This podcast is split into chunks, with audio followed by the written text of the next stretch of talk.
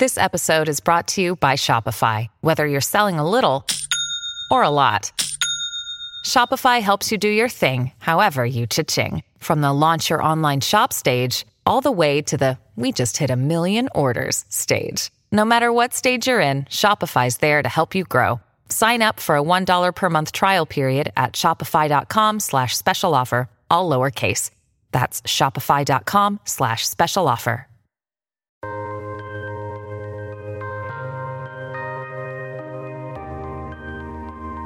Medyapod'dan herkese merhaba. Ben Nida Dinçtürk. Anlatsam roman olurum yeni TBT bölümündesiniz. Bu bir podcast dahadır. Mediapod. İletişim için mediapod.com ya da @mediapod.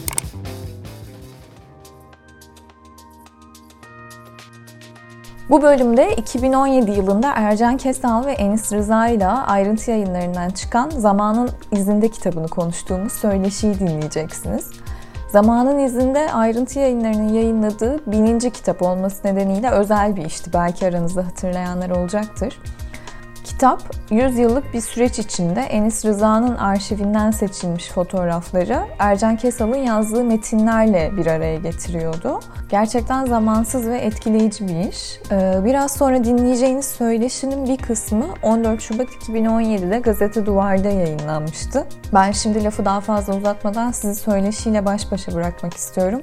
Çünkü karşınızda hatırı sayılır uzunlukta. İçinden Ara Güler'in, Mina Urgan'ın, Ulaş Bardakçı'nın, Cumartesi annelerinin, Gezi'nin hatta Serdar Ortaç'la kazara da olsa Bülent Ortaçgil'in geçtiği gerçekten keyifli bir sohbet var.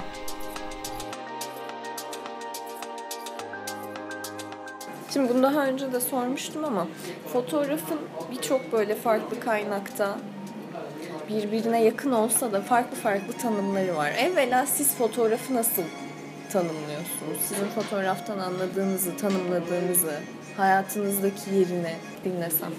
Onu tabii işin e, üstadı başlasın bence. Estağfurullah. Altına yazı yazan sensin. evet abi nedir fotoğraf senin için? ya fotoğrafı tanımlamaktan önce yani tanımlayabilirim fotoğrafı ama tanım tabii fotoğraf bir duygunun, bir yaşanmışlığın bir anı ama sonuç itibariyle ben mesela fotoğrafa bakarken e, biraz da hani Ercan'ın yaptığı ve bu kitapta örtüşen bir şey. Kendi kişisel anılarım ve hatırladıklarım üzerinden fotoğrafla ilişki kuruyorum. Yani yaşamadığım dönemlere ait anlar da aynı zamanda benim diyelim ki zihnimde belirlenmiş belli anlara tekabül ediyor. Yani illa o anı yaşamış olmam gerekmiyor. Dolayısıyla işte diyelim ki ilk fotoğraf o çete fotoğrafı var ya Girit'te onun içinde benim ailemden insanlar var. Hmm. Dolayısıyla o insanlar işte ben çocukluğumda birlikte de yaşadım aynı mekanda, mahallede. Onların davranışlarını vesaire, o geçmişle ilgili ilişkilerini, hüzünlerini, e, sevinçlerini, acılarını, o geçmişe ait hatırlamalarını biliyorum. E, tabii belgeselci olmanın getirdiği de bir ikinci boyut var. O da e, belgeselden dolayı birçok konuyla ilgili araştırma yapıyorsunuz vesaire. Tarihte yaşanmış birçok olayla e, bir ilişki kuruyorsunuz. Olayları içselleştiriyorsunuz. Dolayısıyla bir fotoğrafa baktığım zaman eğer o fotoğraf sanki benim hayatımdan bir parçaymış duygusu veriyorsa eğer o fotoğrafı başka türlü bakmaya başlıyorum. Başka türlü yorumlamaya başlıyorum falan. Hı hı. Ercan abi? Sinemayla ilgili bir tarifi var ya şey, hı hı. E, Tarkovski'nin mühürlenmiş zaman. O iyi bir tarif. Ben fotoğrafı da mühürlenmiş an olarak düşünüyorum. Yani öncesiz ve sonrasız bir şey ama sanki. Çünkü e, biraz dondurulmuş bir zaman. Yani aslında fotoğrafa baktıktan sonra senin onunla kurduğun ilişki fotoğrafı çözmeye başlıyor. Yani o donmuş şey yavaş yavaş gevşiyor filan. Tamam mı? Sıkıştırılmış bir şey sanki. Orada duran şey senin onunla kurduğun ilişkiden sonra ısınıyor ve hayat buluyor. Bu iradi bir şey. Fotoğraftaki fotoğrafın gören kişiyle kurduğu ilişki kişi açısından daha dominant bir şey. Yani ben buradayım ve ben bu fotoğrafa dair bir şey kurabilirim duygusu bırakıyor. Ama sinemada bu çok şeydir. Yönetmene teslim edilmiş bir iradedir. Yani hayal etme şansı bırakmaz aslında sinema. Anladın mı? Ee, çünkü o yönetmenin dünyasıdır. Ama fotoğraf Fotoğraf biraz dondurulmuş bir zaman parçası, bir an olduğu için, öncesi ve sonrası da olmadığı için ona dair e, başka bir ilişki kuruluyor gibi. Bunu ben daha çok edebiyat e, ve sinemayla da karşılaştırırken fark etmiştim. Romanda da romanı yazan e, yazarın anlattıkları e, kendine ait gibi gözükse de aslında kurmacadan söz ediyoruz. Biraz okuyucuya hayal kurma şansı da verir. Yani sen yazarın anlattığı, tarif ettiği kişi kim olursa olsun sen kendine ait bir kişin vardır artık. Yani 25 yaşında ortadan uzun, esmer, ela gözlü bir kıvırcık saçlı erkek dediği zaman senin hayal ettiğin tiple benimki başkadır yani. Tamam mı? Ben başka ben de başka türlü o şekil alır, sen de başka türlü şekil alır.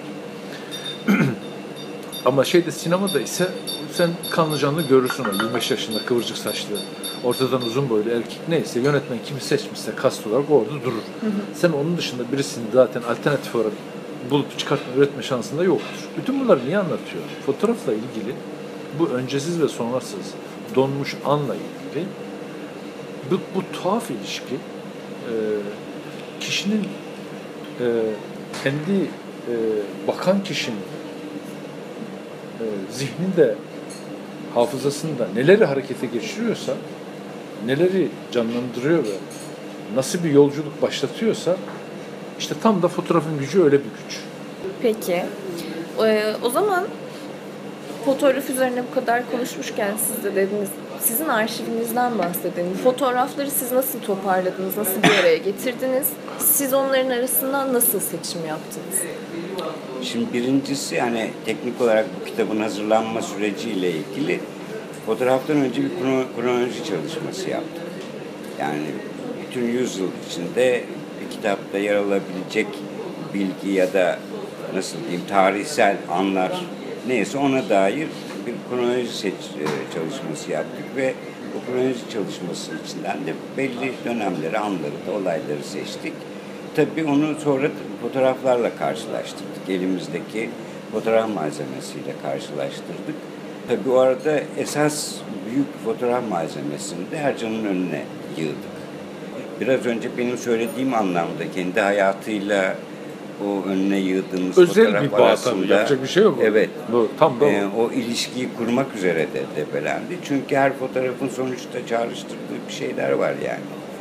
E, sonra işte onun seçtiği ve üzerinden yazdığı fotoğraflarla e, o aradaki köprüyü kuracak yeniden e, fotoğraf seçimi üzerinden de bir e, yeniden bağlar kurmak ve o konuda da debelenmek gerekiyor vesaire.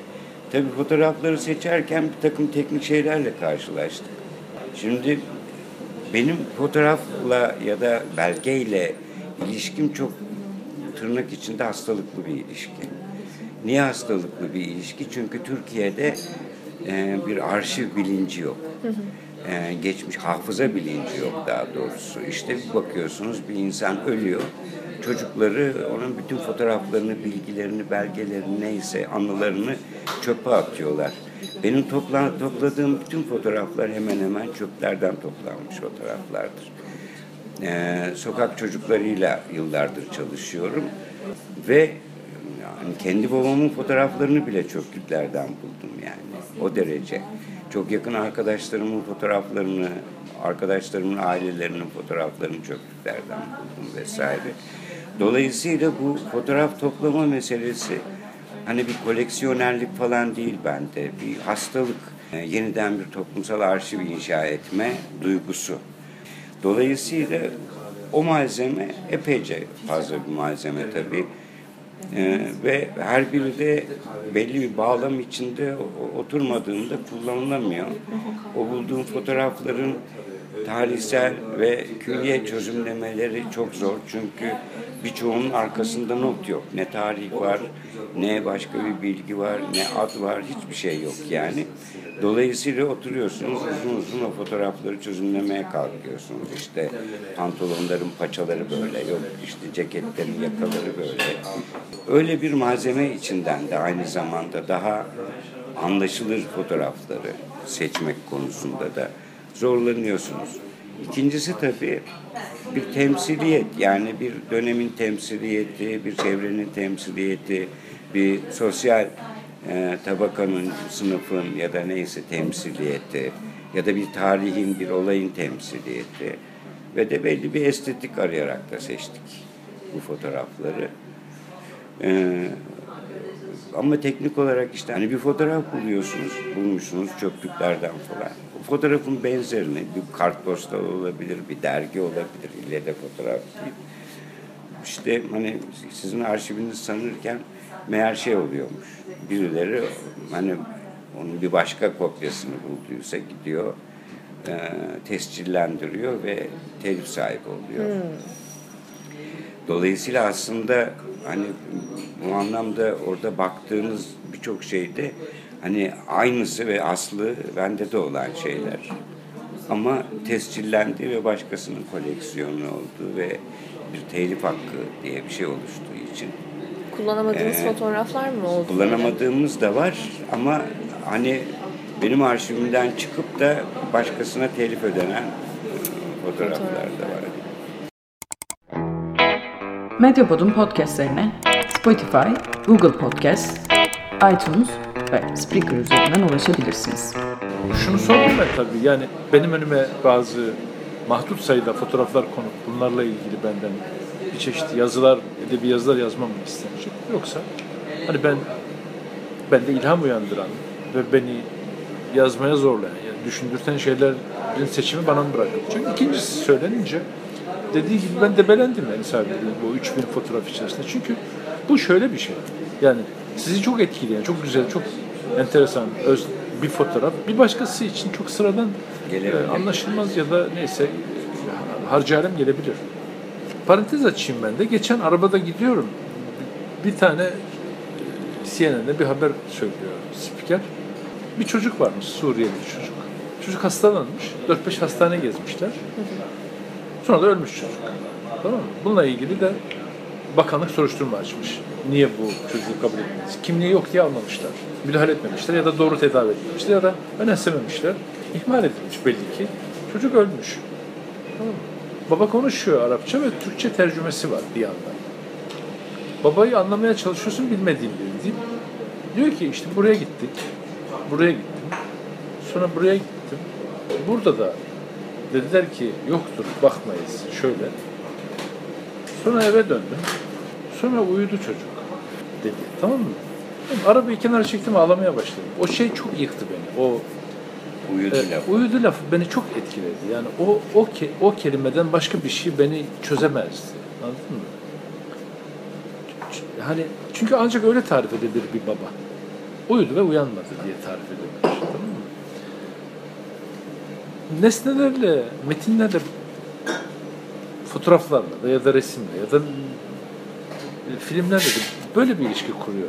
Yani bazen fotoğraf kalitesine sahip olmayan gazete kupürleriydi. Anlatabiliyor muyum? Bazı efemeraydı belki. Belki hani bir fotoğraf profesyoneli için sıradan nesneler olabilirdi onlar. Ve belki de öyleydi bilmiyorum. Ama benim benim fotoğraflarım onlardı. Ama daha sonra o fotoğrafların önüne ve arkasına öylesine ustalıkla tarihsel süreç oluşturulmuş ki bu beni çok mutlu etti tabii sonra. Bu da e, başta Enis Rıza'nın ve oradaki editoryal yap, ekibin başarısı bence. E, birincisi beni çok özgür bıraktılar fotoğraf konusunda. İkincisi yazılar konusunda özgür bıraktılar. İstiyorsan tek cümle yaz, istiyorsan bir tane nokta koy, istiyorsan üç sayfa yaz. Bu çok kıymetli, önemli bir şey. E, çünkü bazı fotoğraflar için sadece bir tane şiir yazmak istiyorsun. Bir tane bildiğin bir şiiri oraya koymak istiyorsun birkaç tanesinde halk bir halk türküsü yazdım mesela. Evet. Yani birisine bir Salif Keita'dan dinlediğim bir folonu yazmak geldi içimden. Onun İngilizcesinin peşine düştüm. O Bambara dilidir çünkü. Ee, bu iyi bir süreç oldu bu anlamda benim için. Bazında 200 sayfa yazdım. Yani öyle hissettiğim için. Ee, ortaya galiba pek daha önce denenmemiş, yapılmamış bir iş çıktı. Tabii. Bu başlı başına iyi bir şey. İkincisi ayrıntı yayınlarının e, birinci kitabı olması e, şeyini ne derler özelliğini de taşıyacak efsafta bir şey oldu. Evet. Bu size ne hissettiriyor? Bunu soracaktım Ya tam. bu aslında ağır bir yük. Yani Ercan'ı bilmem ama hani başka kitaplarım falan da var sonuçta. Hiç yani böyle bir duygu yaşamadım yani. Hani hiç söz edilmese mi acaba halinde yani. O yüzden hani Ercan konuşsun tamam ben yani bir yandan Ercan da tabii çok büyük yükünü de yüklendi bu kitabın. Ee, öyle kolay bir iş değil yani hani fotoğrafa bak seç altına yazı yaz. Öyle basit bir iş değil yani. Bir, neredeyse bir yılın, bir buçuk yılını falan alıyor insanın. iki Evet, yılını bir- alıyor. bir, bir buçuk yıl Ve zihnin öyle bir şeyin içine girince başka şey yapamaz hale geliyorsun yani. Bir de e, esas mesela rol olan şu. Hani bir böyle sosyal tarih de değil bu. Siyasi tarih de değil. E, bir tarih yani bir toplumsal tarih belki ama siyasal tarihiyle toplumsal tarihin böyle çok dengeli bir biçimde kullanıldığı aynı zamanda işte halı okuyan kızların da yer aldığı ama işte Mahir Çayan'ın öldürülmesinin de e, yer aldığı falan bir kitap düşünüyorsunuz ve bu kitabın işte belli bir sayfa adeti var yani. Ve alıp dokuyan kız da öldürülen Kızıltepe'de öldürülen insanlar arasındaki o ilişkiyi, dengeyi doğru kurmanız lazım ki hayatın içinde bu da var, bu da var. Ve hani bu da biricik, bu da biricik Ee, ve şey şu duyguyu yaratmayacaksınız ya bu böyle geçerken yapılmış bu hani araya dol, dolgu olarak konmuş duygusunu da yaratmadan bu dengeyi kurabileceğiniz bir kitap ortaya çıkaracaksınız. Bu hakikaten çok zor bir iş yani. Ama hep böyle döne döne bakıyorum acaba o dengeyi kurduk mu? Doğru mu kurduk? Neredeyse her seferinde de elime kitabı çekinerek alıyorum. Böyle sıkıntılı bir şey yani. O yüzden bir kaotik ya da şizofrenik ya da ne dersen de bir duygu şeyi sarmalı içindeyim yani ben. İlk soruya bir küçük ekleme ve sohbetine devamlı niteliğinde belki. Bu fotoğrafa birazdan yağmur yağacak. Metni enteresan. Benim bu fotoğrafla kurduğum o ilişkinin bir aslında e, tezahürü tarifidir. Fotoğrafa yağmur yağmaz yani. Ama bu fotoğrafta birazdan yağmur yağacak. Aslında e, öncesini ve sonrasını bilmediğin ama olsaydı böyle olurdu diyebileceğin de bir ana dair hayal etme e, ufku veriyor. Fotoğrafın iyiliği o aslında. Fotoğrafın ya da güç gücü oradan geliyor. İyi, iyi fotoğraf, iyi filmler gibi aslında. Kötü film, iyi film yoktur. Güçlü film vardır diye bir lafım var benim. Hakikaten kötü fotoğraf, iyi fotoğrafta yok bence. Güçlü fotoğraflar var. Bazı fotoğraflar öyle. Adamlar dizilmişler kaldırıma. E fotoğraf fotoğraf yapan da o. Evet, birazdan önlerinden bir cenaze arabası geçecek ama biz bilmiyoruz cenaze arabası ya da görmüyoruz. Zaten karede yok. Sadece adamları görüyoruz ama e, bir karenin dışında bir yerlerde evet o anda bir e, kortejde yavaş yavaş ilerliyor be kardeşim. Adam basmış o sırada e, düğmeye ama evet kareye girmemiş ama birazdan geçecek orada. Orada Yahudi esnaf ve ikametgahsa orada oturan Yahudiler var. Yas kendi dinlerini, yas inancının gereği cenaze önlerinden geçerken kortej düğmelerinden birini kopartıp yere atıyorlar. Tamam mı? Ve yüzlerce, binlerce insan o sırada dizilmiş. Merdivenlerden aşağıya adeta bir sel gibi düğmeler diyor, akıyor diyor caddeye doğru. Çıt çıt çıt çıt çıt çıt çıt çıt çıt diye bir ses. Şimdi ben fotoğrafa bakıyorum. Bunu ben şeyde Mu- e, okudum ben. Yani o sahneyi, o hikayeyi Mina Hanım'dan okudum. Fotoğrafını görünce zaten, ha bu fotoğraf o fotoğraf dedim ben. Yüksek kaldırımda kortejin geçişini bekleyen Yahudi esnaf. Ha bu demek ki Mina Hanım'ın bahsettiği. Mina Hanım da yüksekçe bir yerde Fahri Rıfkı Atay'ın eşi biliyorsunuz Mina'nın annesi. O da yüksekçe bir yerden seyrediyor. Aile e, kendine oradan evleri de o civarda, Fındıklı civarında galiba. Oradan aşağıyı seyrediyorlar. Mina'nın kendi gözleriyle gördüğü şeyi anlatıyor. Yani fotoğrafın gücü bu. Ve o zaman diyorsun ki bu fotoğrafa birazdan yağmur yağacak. Ama mesela şunu da yapıyor e, bu kitapta. Hemen o fotoğrafın bir üstünde Dersim'den canını kurtarabilmiş ya da neyse bir, bir, bir süreliğine canını kurtarabilmiş insanların e, o perişan hali de orada duruyor. Evet. O tarihten bir sene önce de bu insanlar ya da bir sene sonra da bu insanlar katledildi. Evet. Bir de o var yani. Tamam mı? Fotoğrafa yağmur yağacak ama bu adamların da tepesine o sırada Sabiha Gökçen ile bomba yağıyor. Bomba.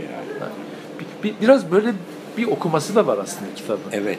Zaten hani onu kurmak. Biraz önce anlatmaya çalıştım. Ercan iyi anlattı. Biraz önce anlatmaya çalıştığım şey o. Yani sorumluluk ve duygu o. Şey gibi bir şey Her ikisi de yani. yaşandı bu topraklarda. Evet. Evet, Mustafa Kemal için e, adeta bir yağmur sesini andıran düğmeler yuvarlandı. Fahri Rıfkı Atay'ın yine eşinin söylediği gibi millet sevgilisini kaybetti. Kaybetti. Artık kocasına dönebilir. Ankara'da İsmet İnönü Tam onu söyleyecektim. Ankara'da İsmet İnönü bekliyor. Tamam. Biliyorsun değil mi o hikayeyi? Ama- Ben pek bilmiyorum. Pencereden bakmış bakmış Mina Urgan'ın annesi böyle hafif hüzünlü bir ses tonuyla millet sevgilisini kaybetti. Artık kocasıyla mazbut bir hayata alışmak zorunda demiş. Tamam. Bu gerçek. Gerçek bir cümle. Ama işte bu Çok. Ha, bu, bu da bu bizim gerçeğimiz. Ama o, o, o insanları koyaklarda, e, mağaralarda kıstırıp e, üzerlerine bomba atmak da bizim gerçeğimiz. Hikaye bu. Medyapod'u desteklemek için patreon.com slash medyapod. Peki şeye geleyim. Ara Güler kendine foto muhabir der ya inatla fotoğraf sanatçısı değilim ben der. Sizce fotoğraf sanat mı? Arşivcilik mi? Ya da jurnalcilik mi? Bana göre fotoğraf sanat. Yani fotoğrafın bütününe değil ama fotoğraf sanat. Bir arşiv yanı da var.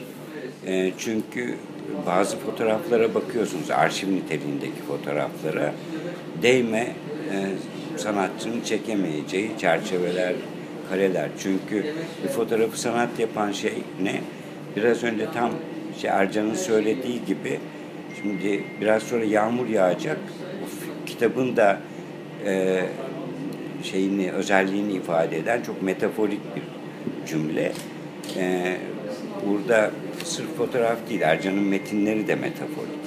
Dolayısıyla bir tarihi biz metaforlarla anlatmış oluyoruz.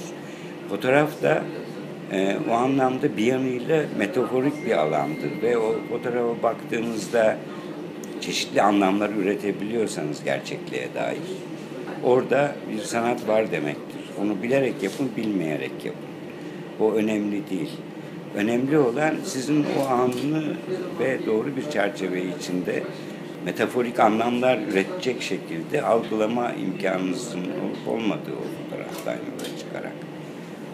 Onu çekmiş olanın sanatçı olup olmaması hiç önemli değil. Yani fotoğraf sanatçısı olup olmaması önemli. Fotoğrafın kendisi o anlamları üretiyorsa eğer bir sanattır yani. Arkadaşlar arasında da çok tartışmalar var bu konuda. Zanaat, sanat vesaire meselesi.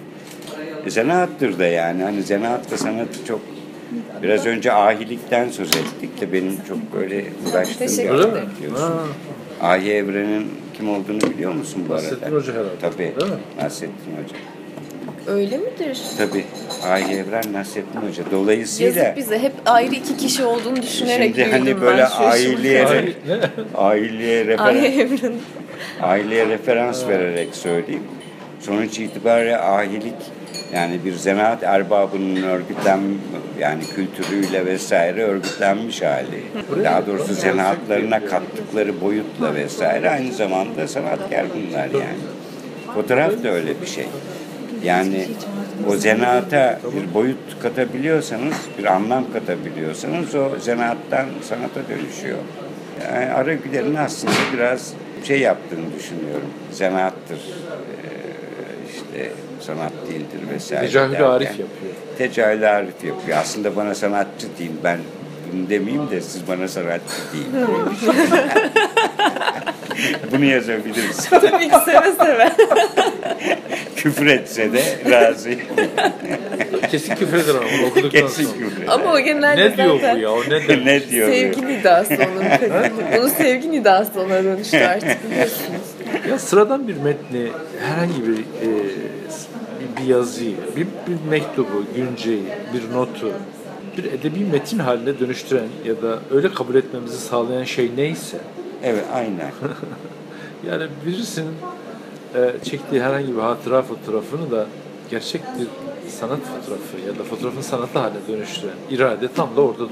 Evet. Yani onu yapan kişinin, onu gerçekleştiren kişinin o anki kararı ve eylemi ve müdahalesi ona ait bir şey. Yani Evren diyordu ya bunu ben de yaparım diyordu o. Hani resim yapıyordu ya. Picasso ile ilgili bir resim önüne konmuş da böyle bir efsane hani. Evet, ya evet. ne var bunda yani bunu ben de yaparım. İşte o evrenin yapamadığı şey o. Evet. ben bunu ben bunu Duende diye bir yazıda aslında buna benzer bir şey söylemiştim. Hani Duende ne? Lorca'nın bulduğu, icat ettiği ya da söylediği, kullandığı bir kavram önce. Yaralarımızın iyileşirken bizde bıraktığı şey, güç. Ee, oradan yeniden beslendiğimiz ve yeniden umut ettiğimiz şeymiş. Tamam mı? Bak hala anlatamıyorum çünkü bir türlü bunun böyle hani bu habitus kavramı da bir türlü doğru Evet. düzgün tabii, Böyle tabii. böyle gezinirsin ama çok güzel bir şey olduğunu da hissedersin. Orada duran Biraz bir şey şey. gibi mi acaba? Beni öldürmeyen şey güçlendirir gibi bir şey. mi? E, dönüp baktığın zaman kabuğunu kaldırdığında sana bıraktığı bir haz vardır. İyileşmekte olan bir yaranın. Anlatabiliyor muyum? Gider oynarız onunla böyle kaldırırız. Biraz acır gibi ama O acıdan kendimi- da hazır. kendimizi alamayız oradan ama aslında iyileştiğimiz yer de orasıdır falan ya. İşte duende o. Peki bu ne abi? Nerede duruyor bu? Müzik için kullandığımızda. İşte Muharrem Ertaş'ta olan, Neşet'te olan, belki ne bileyim işte, belki Hacı Taşan'da olan. Ee, ama Serdar Ortaç'ta olmayan. Asla Yani olmayacak hani ne olan. yap ve asla olmayacak olan. Hani bulalım onu alalım yapalım koyalım cebimize de şuradan doğru düzgün biz de haysiyetlice gidelim dese de olmayacak olan şey o. Duende. Fotoğraf sanatçısının da, edebiyatçının da, yönetmenin de. Yani bugün herhangi bir cep telefonuyla istediğin kalitede, yüksek kalitede birçok görüntüyü çekebilirsin. Birçok hikayeyi de anlatabilirsin. Ama bu onu film yapmıyor. Fotoğraftaki e, şey Ama burada bir Bizim- devam et de bir parantez açayım. Onu alıp başka bir bağlamda bir anlatımın içinde farklı bir boyuta taşıyan eylem sanat olabiliyor ama onun kendisi olmasa bile. Bülent Ortaç'ı sanata dönüştürür müyüz onu bilemem tabii de. Serdar abi, Bülent Serdar. Serpil'e pardon Bülent. Çok, Yapma Aman. yok yok ben duymadım böyle bir şey. duyma çok yakın arkadaşımız. Aklımda kaç gündür onunla buluşacağım da. Serdar Ortaç'ı. Bir kere fotoğrafa baktığımda bana hakikaten e, e, hayal etme şeyi bırakmalı. E, bir- beni bir tetiklemeli. Bana duygularımı harekete geçirmeli. e, şaşırtmalı. E, hafızamı e, tetiklemeli, harekete geçirmeli.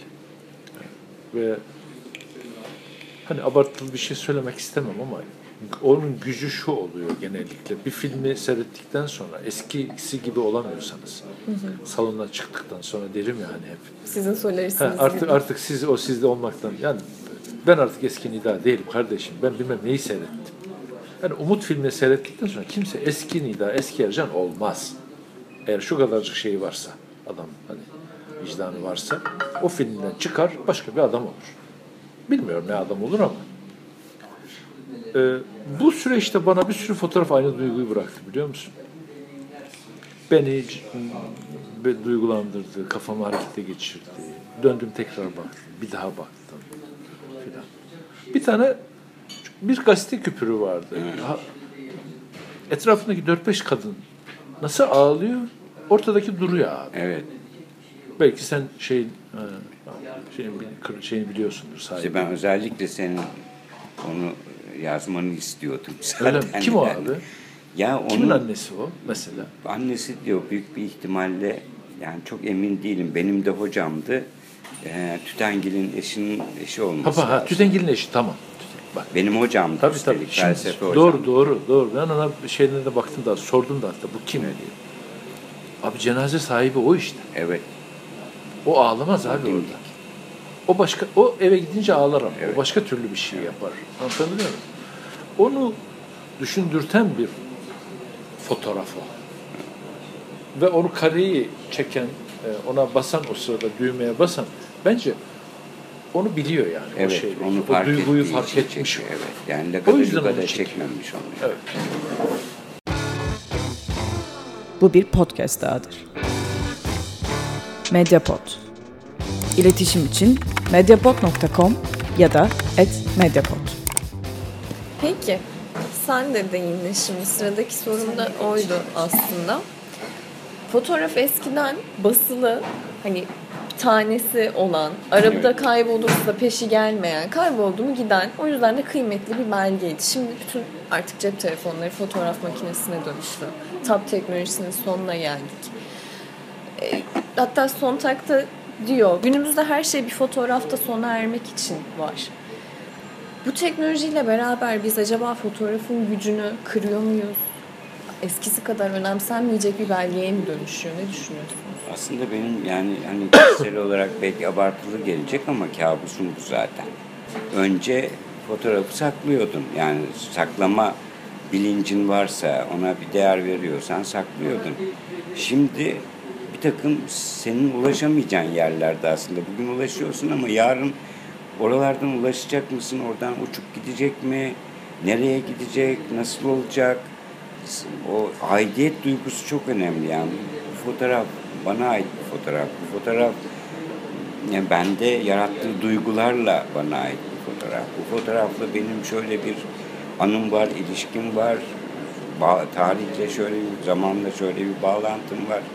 Bütün bunlar kayboluyor. Ve çok hoyratça fotoğraf çekilmeye başlandı. Eskiden hani çok özenilirdi yani bir kare çok önemliydi yani onu çekmek, o anı yakalamak. O yüzden de biraz hani o anlamda sanat e, boyutunu hep ileri sürüyorum. Şimdi başka bir şey oluştu yani selfiler, merfiler vesaire. Dolayısıyla yani biz de diyelim ki hani belgeselciler olarak, sinemacılar olarak, edebiyatçılar olarak bu, bu anların böyle harcanıp savrulduğunu düşünüyorum yani ve onlar onları toplamak, onları bir toplumsal hafızaya yeniden dönüştürmek, toplumun tarihi içinde bir yere oturtmak e, bayağı ciddi bir kabus haline geliyor ya da ciddi bir sorumluluk haline geliyor falan. Ancak bu tür çalışmalarla en azından kalıcı hale getirmek mümkün diye düşünüyorum yani. Cami inşaatlarında e, yıkık kiliselerin kadim taşları kullanılır. Ha, özellikle de gider bulurlar onu, ararlar. E, Viran olmuş, yıkılmış, kullanılır. Ya, onları bulur. Çünkü büyük mermer kaideler var, sütunlar var tamam mı? Lazım yani. Folklorun böyle bir ilişkisi var. E, yaşanmış şeyler. Lafı nereye getireceğim? Burada genellikle iki şey öne çıkar. Bazıları der ki ya kardeşim bunu siz şey yapın. Bu müzeci anlayıştır tamam mı? Bunu ellemeyin ya. Bu bu böyle bir şey var. Taşı alalım koyalım. Kaydı burada dursun. Mermer bu neyse işte taşı yükseltisi. Dur, burada dursun. Birisi de diyor ki ya biz bunu ca- camide kullanalım. Tamam mı? Devam etsin yani şey. Bu bizimle birlikte yaşamaya, evrilmeye, hayatın içinde durmaya devam etsin. Ben biraz ikincisinden yana olan bir adamım. Bu yüzden hayatın gerçekliğine uymuyor. Artık ömrünü tamamlamış. Ya da bırakılmış bir köşeye. El, filan şeylere çok fazla üzülmüyor. Ama ben o şeyi e, çok kıymetli hala hayatın içinde tutabileceğimizi bildiğim şeyleri de fazlasıyla sarılıyor. Bakın bizim bu kitap böyle bir kitap aslında biliyor musun? Biz bunu bu, bu kitapta aslında ucundan kıyından becerdik yani tamam mı? Yani bu fotoğraf böyle de kullanılır, böyle de bakılır. Ya da en azından böyle de okunur. olduk Böyle yani. de okunur dedik yani. Buradan belki birileri ha ya bir dakika falan deyip geri dönüp oradan başka bir mana da çıkartmış olabilir. Tamam mı? Fotoğrafla ilgili de böyle bir şey devam mı ediyor? Güzel tamam olsun yürüyelim. Ama biz bir yandan da bunun biz hayatın içinde nerede durabildiği yer- yerlere de sahip çıkalım. Çünkü zaten bizim şeyimiz bu değil mi yani? Bu dünyayla kurduğumuz ilişki böyle bir şey değil. Yani bu nesnelerin taşıdığı, bunlar içinde duran bellek bizi ilgilendiren tarafı. Biz bu hafızanın peşindeyiz aslında. O çok kıymetli çünkü. Çünkü o bizim vicdanımız işte sana söylediğim gibi hep. Şimdi siz aslında bu fotoğrafları okumanın birazcık da böyle anılarla çok beslenen bir şey olduğunu söylediniz ama ben gene de bu soruyu öyle bir yanıt vermemişsiniz gibi sormak istiyorum. Şimdi yazılı bir metni okumak için en azından asgari de birisinin okumayı bilmesi gerekiyor. Ama fotoğraf görme duyusu sağlıklı çalışan herkese bir şeyler anlatıyor. Herkese aynı şeyi mi anlatıyor peki? Yani herkese aynı şeyi anlattığını iddia etmek çok e, tırnak içinde saf dillik olur yani.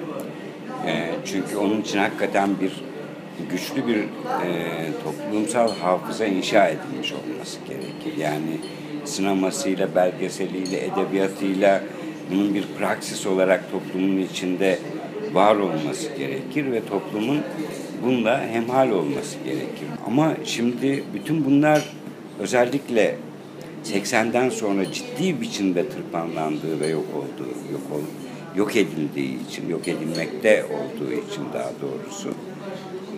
Bir de zaten hani geçmişe dair bir hafıza zaten kültürüyle, ritüeliyle, her şeyiyle böyle ciddi biçimde tırpanlanmaya başladığı için tekrar ediyorum. Ee, bütün bu fotoğrafların okunması da toplumsal açıdan baktığınızda zorlaşmaya başladı. Dolayısıyla bu fotoğrafların ya da bu metinlerin anlaşılması e, bir çaba gerektiriyor o kesin. Ee, bu fotoğraflara bakan tek başına bakan bir insan o yüzden de aslında yani Ercan'ın metinleriyle beraber bir anlam kazandı bu. Yoksa sırf fotoğraf olarak bastığımızda hani iyi fotoğraf, kötü fotoğraf e, falan diye bakılacak. Aa ne güzel fotoğraf. Ay kadınlar e, bir zamanlar ne kadar güzel giyinirmiş vesaire gibi bakılacak. Ama üstünden e, anlamlar üretilmeyecek fotoğraflar haline dönmeye başladılar. Biraz önce sözünü ettiğimiz kabus meselesi de bu aslında. Dolayısıyla bu kitabın bence hani buna da yeniden bir anlam kazandırdığını ya da bu çaba içinde olduğunu düşünüyorum. Yani fotoğraflara bakma bilinci, bu fotoğrafları okuma, buradan anlam üretme bilincini aslında çok konuştum aslında. Estağfurullah. Yani şöyle ben kendi adıma be- benim fotoğraflarım yani özellikle yazmayı bana e, emreden, tetikleyen şeyler e, belki birçoğunun e, fotoğraf profesyonelleri için çok da kıymetli e, fotoğraflar olmayabileceğini de bilerek seçtim. Ama zaten özellikle ve ısrarla artistik e, artistik e, özelliği öne çıkan, anlatmak istediğinin önüne çıkan, ona basan. Fotoğraflardan özellikle uzak durdum ben. Yazarken de böyle yazan bir adamım ya. Yani örneğin Cemal Süreyya darphane önünde işçilerle sohbet ediyor. Hani Cemal Süreyya bilmeyen bir adam için aslında ya diyelim ki daha önce tanımıyor ki adamı tanımadıkları için bence ölümüne bile seyirci kaldılar biliyorsun. Cemal abinin orada oturup işçilerle sohbet etmesi beni çok etkiledi. Yani o oranın müdürü olan, paraların üzerinde imzası olan bir adamdı o. Tamam mı? Türk Ve o- üzerinde. Evet. evet. Ve o işçiler Ve e, Türk şairi, Türkiye göç şairi. ederek gelmiş işçilerdi. Yani hemşehrileri onun aslında. Yani çünkü onların çoğu ben biliyorum ki Giresunluydu, Sivaslıydı o işçilerin. Neyi konuşuyor olabilirler diye hayal ettim. Yani Cemal abi ne anlatabilir? Ne konuşur onlarla? Çünkü onların şiirini yazmış bir adam. Bildiğim bütün Cemal Süreya şiirlerine yeniden girdim ben o yazıyı yazmak için. Yani acaba dedim Giresunlulara ve Sivaslılara bir şey söylemiş midir? Sonra Aluca şiirini buldum. Tamam mı? Yani o metindeki Aluca şiirini aklıma geldiği gibi değil. Hakikaten sabahlara kadar adamın şiirlerini yeniden okuduğum için buldum, çıkarttım. Ben de onu bıraktı çünkü yani. Bunlar Alucalı bu işçiler. Cemal abi büyük ihtimalle e, nerelisin diye sormuştur. Onlar da ha demiştir. O zaman belki dedim şiirlerini yeniden bunları okumuş da olabilir. Annem ben çok küçükken öldü diye başlayan bir şiir diye de, dedim başlarsa ki öyle bir şiiri var. Şi- Şiir desin, ne desin? Başı sağ olsun abi falan demişlerdir. ya ne desin yani? Tamam. Herhalde dedim böyle bir diyalog geçmiştir. Tamam. Bana o fotoğraf bunları yazdırdı. Bunları düşündürdü. Fotoğrafın o anlamda artistik gücünden daha çok hakikaten ona bakan da duraklı duygunun kıymeti, fotoğrafın kıymetidir. Ama yani bilgi dediğim şu bir Türkiye'nin çok önemli bir şairi. İki darphane müdürü. Üç paraların üzerinde imzası var. Dört bir darphane grevi var meşhur. Beş o işin patronajı konumundaki Cemal Süreyya grev yapan işçilerle oturuyor ve sohbet ediyor yani. Bizde bu, bunun bıraktığı anlam başka. Şimdi o fotoğrafa bakan herhangi birinin biraz önce tam senin sorduğun soru yani işte iyi de bir örnek bir anlam üretebilmesi için bu bilgiye de yani bu hafızaya sahip olması Ya da lazım. bizim o hafızayı hatırlatmamız lazım. E, dolayısıyla biz bu hafızayı hatırlatmış oluyoruz yani. Medyapod'un podcastlerine Spotify, Google Podcast, iTunes ve Spreaker üzerinden ulaşabilirsiniz. Ee, şimdi zamanın izinde 1880'lerden neredeyse günümüze kadar uzanan çok geniş bir arşiv esasında. O fotoğraflarda coğrafyadaki hem toplumsal hem kültürel değişimi dönüşümü hazin bir şekilde belki de ortaya döküyor. Siz bu değişimi dönüşümü nasıl değerlendiriyorsunuz? Gerçi bahsettiğimiz çok geniş bir alan ama Çok geniş ve zor bir soru yani. Kaç cümleyle anlattığım bir şey değil aslında da yani. yani tek- 100 yıllık bir tarih ya. Ee, geçen onu düşündüm. Ya 100 yıllık değil de mesela Türkiye Cumhuriyeti tarihi. Yani 1923 ile 2010 olsaydı bu kitap çok eksik olurdu. Ben onu fark ettim ki onu söylemeliyim. Çünkü 1910 çöken bir imparatorluğun içinden bir şeyin de habercisi. Çöküşün trajedisi, e, çöküşle birlikte şey de hissediyorsun ya. Çöken şey ne kadar ağır ve kallavi bir şey olduğunu da hissediyorsun. Evet. Yani yani öyle hafif bir Çöküşün şey çökmüyor çok, yani. Çöküş tamam de ağır bir çöküş Tamam. yani. Beyoğlu'nda Emniyet Müdürlüğü, e, Emniyet Müdürlüğü var orada. Evet. Tel Sokak diye bir sokak var orada. tel. Tel. Sokağın adı Tel. Unutma. Bir ara bir git oraya bir bak. Tamam mı? Tel Sokak'ta apartman bir apartman çöktü. Ba- Bayağı komple çöktü aşağı doğru. Bir apartman. Zaten viran, terk edilmiş metruk sayıları sayılacak bir apartmandı. Ve en üst katında artık yatağa bağımlı olan 80-90'lı yaşlarda soylu, eskiden zengin, iyi günler yaşamış böyle bir kadın yatağıyla birlikte o da çöktü aşağı doğru. Tamam mı? Yani depremde hani böyle sandviç usulü aşağı doğru iniyor ya. Bu da öyle sandviç usulü inmiş. Kadın yatağıyla birlikte zemin kata kadar inmiş ve orada ölmüş. Tamam? Bu bana çok acayip bir film sahnesi gibi gelmişti ilk okuduğumda. Çok etkilenmiştim. Merak ettim kadın kim, kimliği ne, orada ne yapıyordu tek başına, kim yardım etmedi mi, nasıl çöktü peki? Osmanlı böyleymiş biliyor musun aslında? Kadının e, şeyinde, şahsında aslında o yatalak kadının şahsında ben Osmanlı çöküşü gibi hissetmiştim şey. 1910'lu yıllar. Yani karton bir şey zaten çökmüş. Diyalektik olarak zaten bir günde Osmanlı İmparatorluğu yıkılmaz ki. Osmanlı belli ki büyük ihtimalle 1700'den sonra yıkılmaya başlamış. Aslında büyük imparatorluğun yıkılışı da bir 50-60 sene sürer. Tamam mı? Kolay değil. Kolayca yıkılmıyor yani. Bu yüzden çok doğru bir tarih seçtik. Seçtik. Editoryal yapı ve Rıza. Yani 1910 iyi bir tarih. 2010 da iyi bir tarih. Bu yüzden mesela şunu hissediyorum ben. Fotoğrafların tamam bitti ve 2010'dayız. Sanki hala Birinci Dünya Savaşı'nın paylaşımı bitmemiş gibi. Bir kere. Niye biliyor musun? Ee, 600 yılın e, şeyi, bakiyesi kolayca e, her anlamda hem olumlu hem olumsuz anlamda kolayca berhava edilemez, yok sayılamaz. Biz hala Osmanlıyız ve hala layık olmaya çalışıyoruz gibi geliyor bana. Hala debeleniyoruz. Yani hala feodalist ve hala kapitalist olmaya çalışan bir toplumsal modelimiz var. Yani bu yüzden tam anlamıyla yetişkin bir e, devlet değil, ergen bir devletiz biz. Yani ergen bir milletiz diye, devlet değil. Tamam? Toplum. Hala babayla kurduğumuz ilişkiye benziyor. Ee, bizi yönetenlerle kurduğumuz ilişki. Yani yetişkin gibi davranamıyor hala toplumsal olarak yapımız. Çünkü biz e, kul olmaktan birey olmaya çok hızlı çok hızlı ve bir gecede ve garip bir biçimde geçiş sağlayacağımızı zannettik ve olmadı.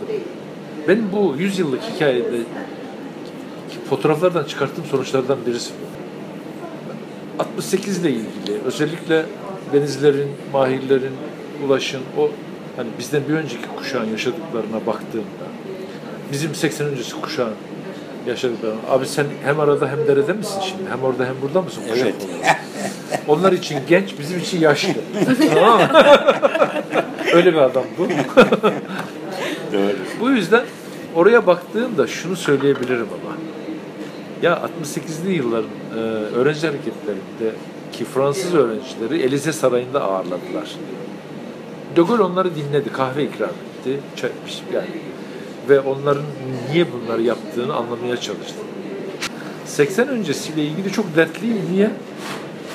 Yani öldürmekle, sürgün etmekle, korkutmakla filan kaçırmakla kalmadılar ki. Aklını aldılar o kuşağı. Yani sildiler, entelektüelizmini bitirdiler. Şimdi yaşadıklarımızın da içinde e, en çok canımızı sıkan şeylerden birisi bu. Baktığında e, profesör atmakla kalmıyor ki. Bölümü kapatıyor. İyi de benim çocuklarımın o dersi almasını engelliyorsun sen. O- yani Öget Ökten benim hocamdı yüksek lisansta. Benim master'daki tek şansımdı o kadın. Hoca olarak. Yok şimdi o şansı sahip olacak işte kimse şu an. Onun önünde elinden alıyorsun. Atılan hocaların dersleri boş. Yani ben perşembe günü şey konu dışı ama yani perşembe Zaten günü ben de oraya niye geldim durduk yerde onu anlamadım. ama yani şimdi aynı bu mantık Ama içinde böyle- işte böyle bir yani şey aslında, perşembe çarşamba günü benim üniversitede dersim vardı.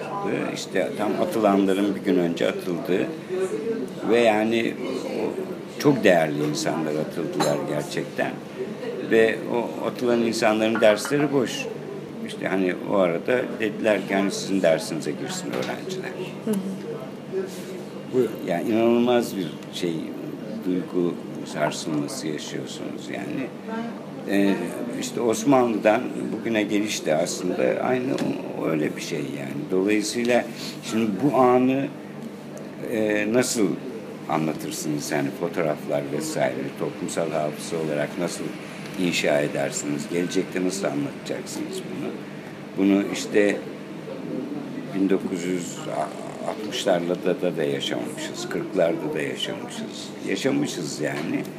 Ve hani böyle sadece bir cümle halinde geçiyor. 147'ler, bilmem kaçlar.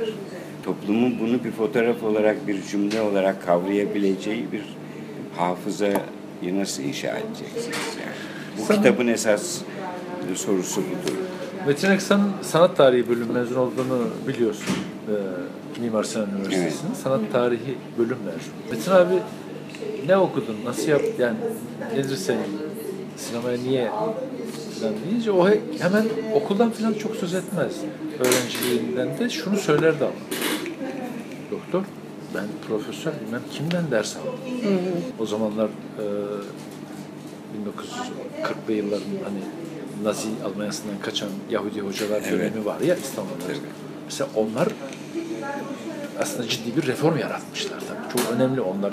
Mesela o dönemin tıp fakültesinde Profesör Frank'ın öğrencisi olmak çok özel bir şey. Bu yüzden hani şöyle Osmanlı ile ilgili bir mesele sanki bitirilmemiş mi hala bilmiyorum. Ee, Ama tarihsel olarak da şunu söylüyorsun kendi kendine. Evet bunlar yaşanıyor.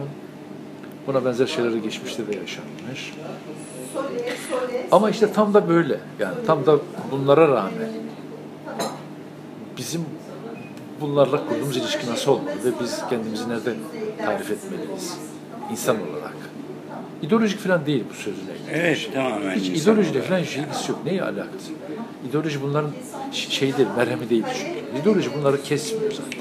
Halletmiyor. Ee, bu bizim kendi varoluşsal meselemizle ilgili bir şey. Bu dünyada varız bizden önceki yaşananlar, bizden sonra. Evet bunu nasıl nasıl hak ederiz biz? Nasıl yaparız? Ulaş'la ilgili Bahar iyi bir soru sordu ve ben ona öyle cevap vermişim. Ee, kitabın özeti gibi diyor yani. Benim ömrüm bitti. Bu ülkenin cinayetleri, faili meçhulleri, öldürmeleri ve sıkıntıları bitmedi. Hani yerde yatan Ulaş değil, bir kuşağın hatıratıdır, ömrüdür aslında. Ulaş Bardakçı'yı öldürmüşsün, sürmüş dışarı çıkarmışsın. Ama asıl e, üzül, üzüntümüz şu yani. Bu ülkenin akla, düşünceye, vicdana, iyiliğe olan inancını kaybetmesi. Asıl tehlikeli olan. Peki son sorumu sorayım. Bugünlerden ileriye nasıl fotoğraflar kalacak sizce? Abi arşivci sen hangisi kalır abi?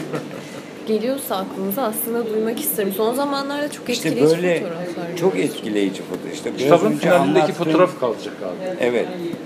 Gezi Cumartesi anneleri de de yani. Ben de evet. düşünüyorum. Kalacak fotoğraflardan biri belki. Bir de cumartesi anneleri. Evet, cumartesi anneleri kalacak. Şöyle, e, akıl karışıklığına hiç gerek yok aslında. Yine de hayat kendi bilindik o gücünü dayatıyor. Yani senin hala unutamadığın fotoğraflardan e, biri, bi- bi- bizim hala unutamadığımız fotoğraflardan biridir yani. Kimse Che Guevara'nın fotoğrafını unutabilir mi? Yani e, Havana'ya girerken ki ağzında proyla ya da Castro ile olan fotoğraf. Onu böyle bir şey unutmak mümkün değil. Böyle böyle bir şey yok. Ya da hani vardır ya o meşhur e, Vietnam'daki infaz fotoğrafı filan. Yani e, o fotoğrafları kalıcı hale getiren şey neyse, e, sebepler neyse, o sebepler hala var. Ve de Hala artarak var. yani. Hala var. Bu yüzden e, Gezi sanki bugünlerden yakın zaman tarihimize kalacak olan sıkı fotoğraflar olarak yerini alacak Gezi fotoğrafları. Evet. Ama yani şimdi mesela senin verdiğin Çe'nin Havana'ya girişi vesaire hani bir anın fotoğrafı, bir e, zaferin, bir sevincin, bir e, gelecek hayalinin fotoğrafı aslında o. Ama cumartesi annelerine baktığında bir an değil, e, bir durum değil, bir umut değil. Ama böyle bütün bir zamanı ifade eden hangi hangi fotoğraf diyor, hangi cumartesi anneleri fotoğrafı diyorsun Kaçıncısı? yani. Kaçıncısı, daha kaçıncısı olacak yani. O yüzden tabii yani daha metaforik ya da daha genel anlamda söylemek gerekirse geleceğe kalacak e, fotoğraf bir kadın fotoğrafıdır yani bence. Kadın. Onu o biçimde, bu biçimde tarif edebilirsiniz. Bu, bu, bu çok enteresan ve hoş bir şey oldu. Evet yani bu biraz da hani yeni çağın habercisi de aslında. Üretken, doğurgan, ümit etmeyi hala kadınlar üzerinden becerebildiğimiz bir şey. Evet. Yani herhangi bir kadın fotoğrafı bence geleceğin fotoğrafı. Yani geleceğe gidecek fotoğraf yani. Kesin öyle. Çok güzel final oldu. Bir kadın ama Bak şimdi bir şey, şimdi röportaj dışı bir şey söyleyeceğim.